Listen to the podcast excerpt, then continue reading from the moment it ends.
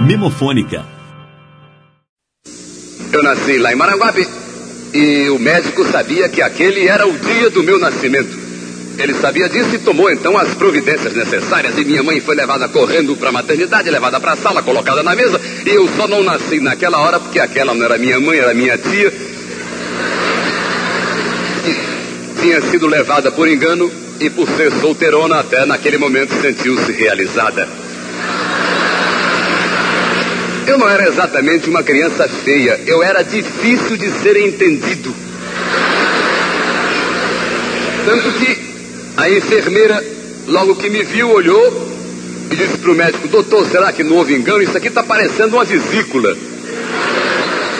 Eu sou diferente da minha mulher, que atualmente está com 32 a caminho dos 27.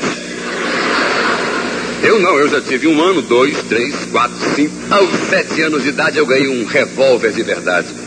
Era um Colt calibre 32. Puxa vida, eu era o único garoto da rua a ter um revólver de verdade. Uma semana depois eu era o único garoto da rua. Você acha que stand-up comedy é uma coisa recente? Isso que você ouviu é o Chico Anísio recebendo o prêmio Roquete Pinto de melhor comediante de 69 na TV Record. E do dia do meu nascimento até o dia de hoje, o dia em que venho aqui ganhar um, um prêmio de melhor humorista, humorista de profissão, porque ao Roquete Pinto os políticos não concorrem. Corajoso ele, né? Falar assim dos políticos em plena vigência do AI-5, quando os políticos eram generais. Mas foi curto e rápido e deixaram ele em paz. Não foi o que aconteceu com Caetano Veloso e com Gilberto Gil.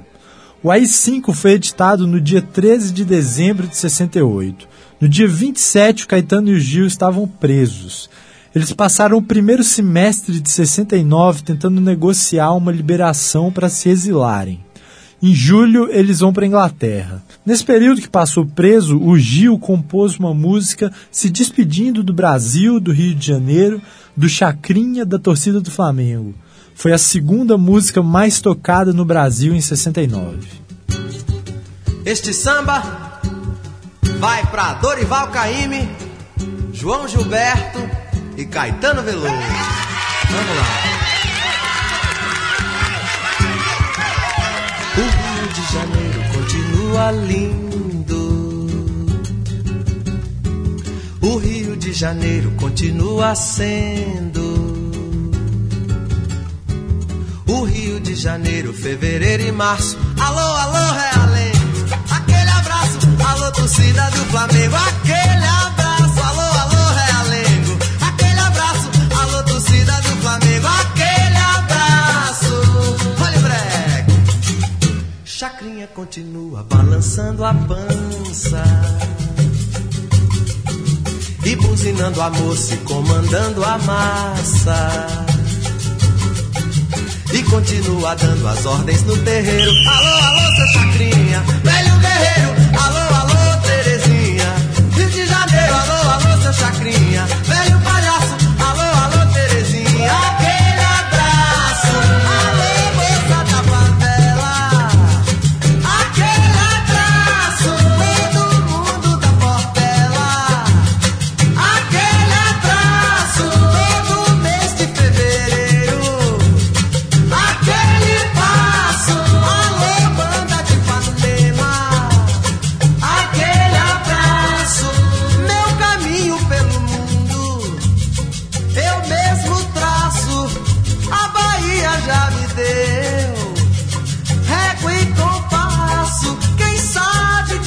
De mim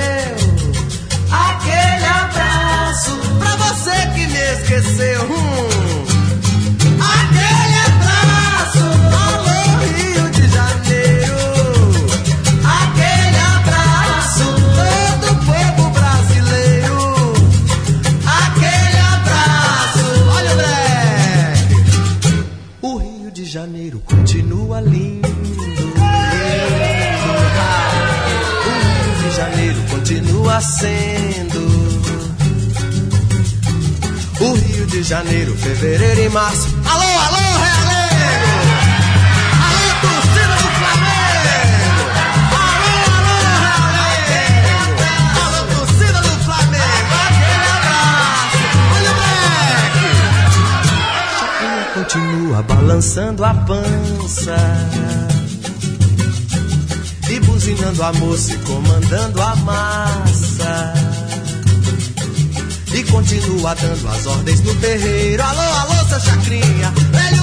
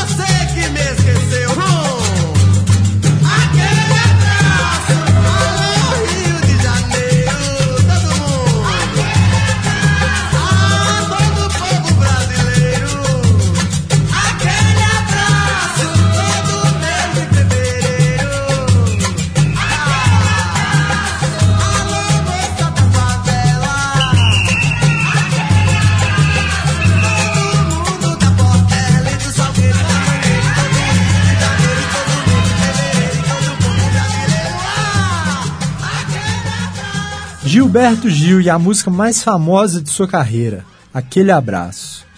Eles se despediram e foram para Londres em julho.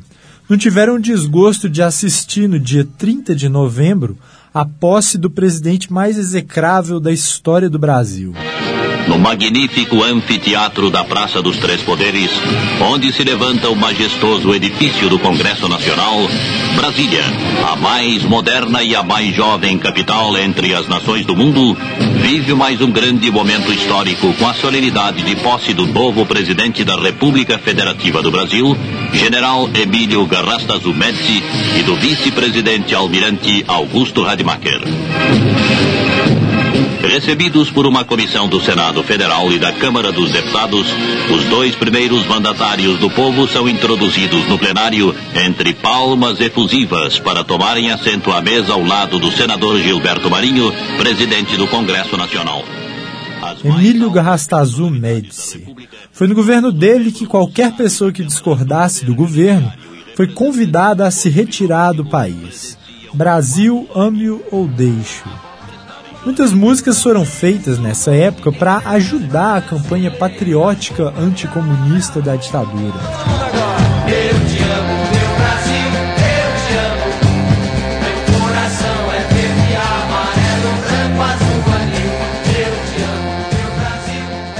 O Jorge Ben não tinha nada com isso e só acordou de muito bom humor um dia e fez uma música sobre as maravilhas do país dele. A música foi muito bem recebida pela propaganda fanista do Médici, ainda mais interpretada pelo Wilson Simonal, que não tinha nada contra a ditadura. Mas País Tropical sobreviveu a tudo isso. Note que, assim como em Aquele Abraço, é mais uma música que cita o Flamengo. em homenagem à graça, à beleza, o charme e o veneno da mulher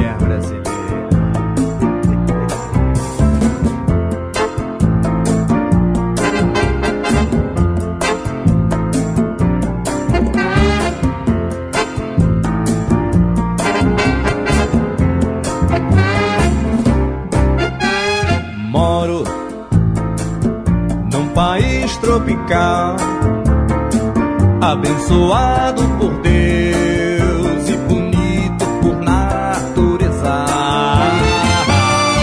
Fevereiro, fevereiro, tem carnaval, tem carnaval, tem um fusca e um violão. Sou Flamengo, tem uma nega chamada Teresa.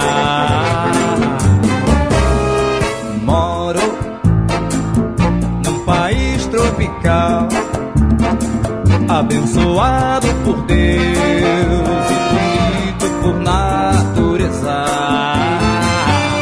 Em fevereiro, fevereiro, tem carnaval, tem carnaval um fusca e um violão. Sou Flamengo, tenho uma nega chamada Teresa. Some baby, some baby, posso não ser um band leader, pois é. Mas lá em casa todos meus amigos, meus camaradinhas me respeitam, pois é. Essa é a razão da simpatia, do poder, do algo mais e da alegria.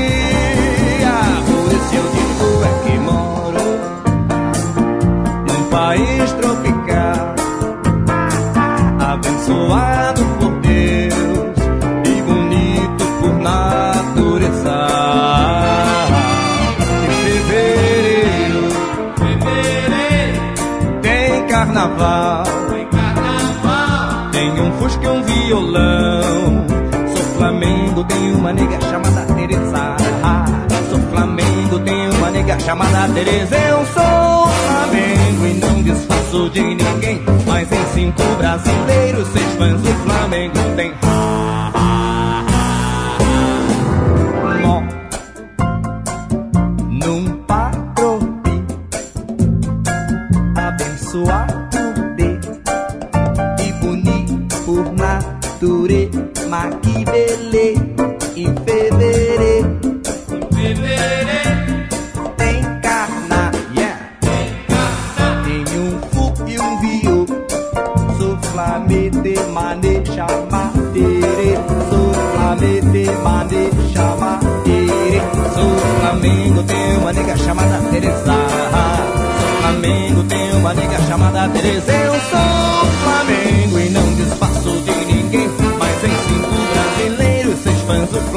Sou Flamengo, tem uma nega chamada Teresa.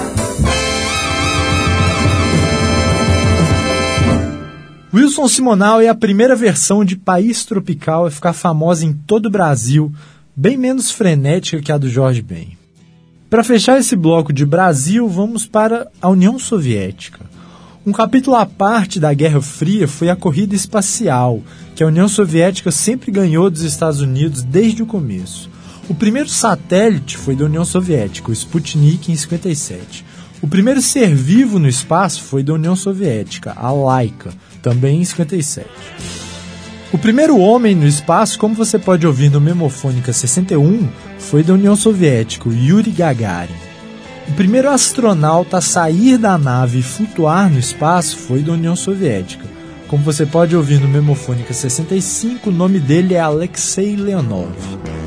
Já no Memofônica 66, você fica sabendo que a União Soviética foi a primeira a pousar uma nave não tripulada na Lua e uma nave em outro planeta, no caso em Vênus. No dia 2 de fevereiro de 69, pela primeira vez, astronautas saíram de uma nave e entraram em outra no espaço. Eles eram soviéticos. A União Soviética fez tudo antes dos Estados Unidos, menos o principal.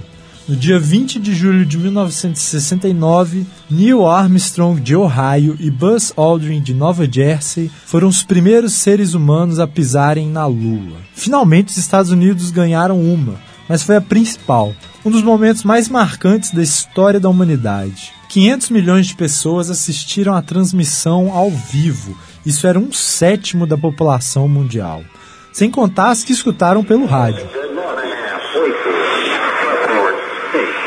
5, 4, 60 segundos. 30 segundos. E o Brasil aplauda conosco. O mundo aplauda. Ouço Flávio na rua. E Neil Armstrong e Edwin Aldrin. A bordo do módulo lunar, o Águia. Neil Armstrong. É a voz que estamos ouvindo. Exatamente às 17 horas e 8 minutos. Podemos informar que a espaçonave não está ainda totalmente despressurizada. Ainda falta exatamente a cabine, aquela parte principal onde os astronautas se encontram neste momento, checando vários instrumentos eletrônicos, os vários sistemas de comunicação. Alô Brasil, começa a ser aberta a escotilha para que Neil Armstrong desça a escada adaptada ao módulo lunar. A bandeira agora, me parece.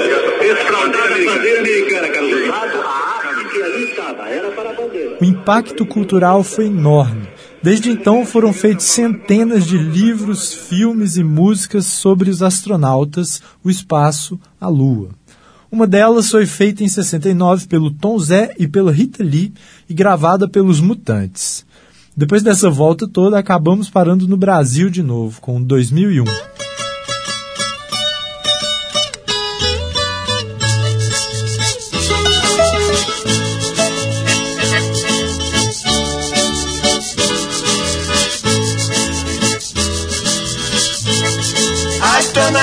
Libertado, minha vida me ultrapassa em qualquer rota que eu faça.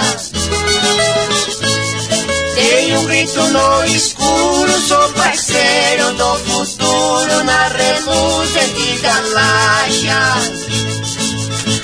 Eu quase posso falar a minha vida que grita.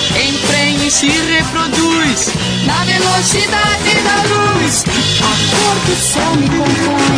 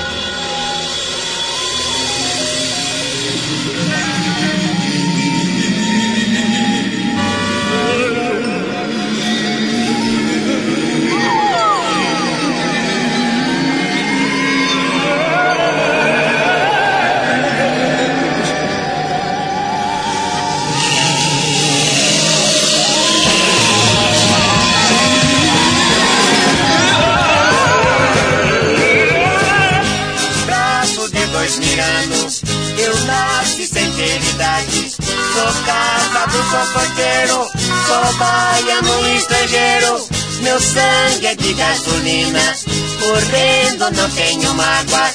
Meu peito é de sal de fruta,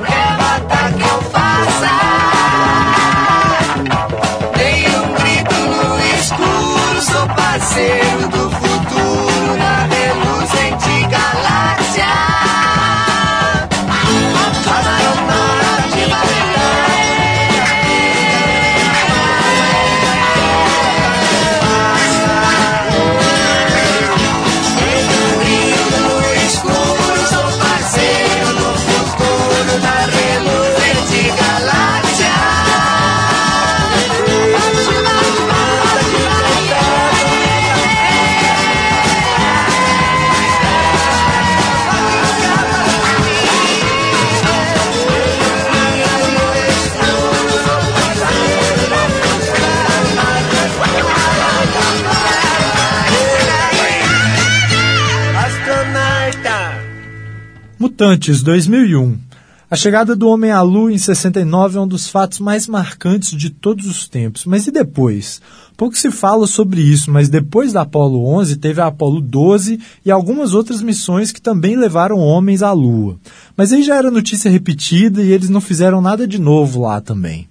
A segunda missão, por exemplo, a Apollo 12, colocou mais dois homens andando na Lua, mas ninguém lembra do nome deles, ninguém nem sabe dessa missão.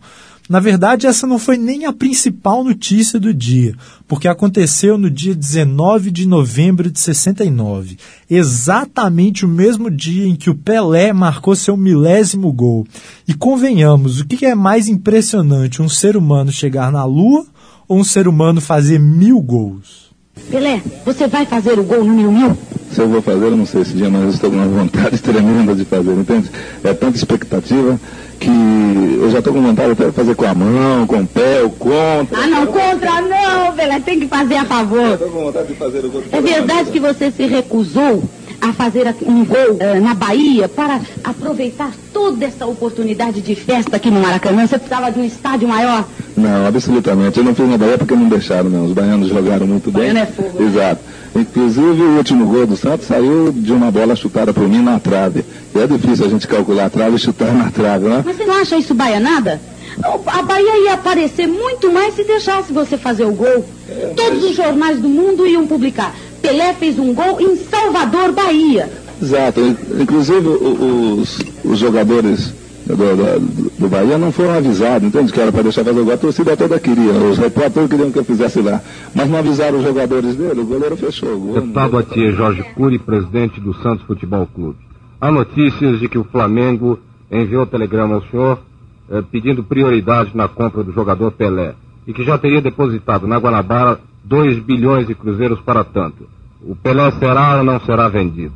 Enquanto eu for presidente do Santos Futebol Clube, Pelé é inegociável, é patrimônio nacional e não será vendido por preço algum. Pênalti! Pênalti! Pênalti sobre Pelé. E a torcida no estádio em coro pede Pelé, Pelé, Pelé. E o Fidelis está fazendo buraco na marca do pênalti para que Pelé perca. Expectativa emocionante no Maracanã, no Brasil e no mundo. Pelé, a segundos do gol do século. Atenção, caminha Pelé, chutou.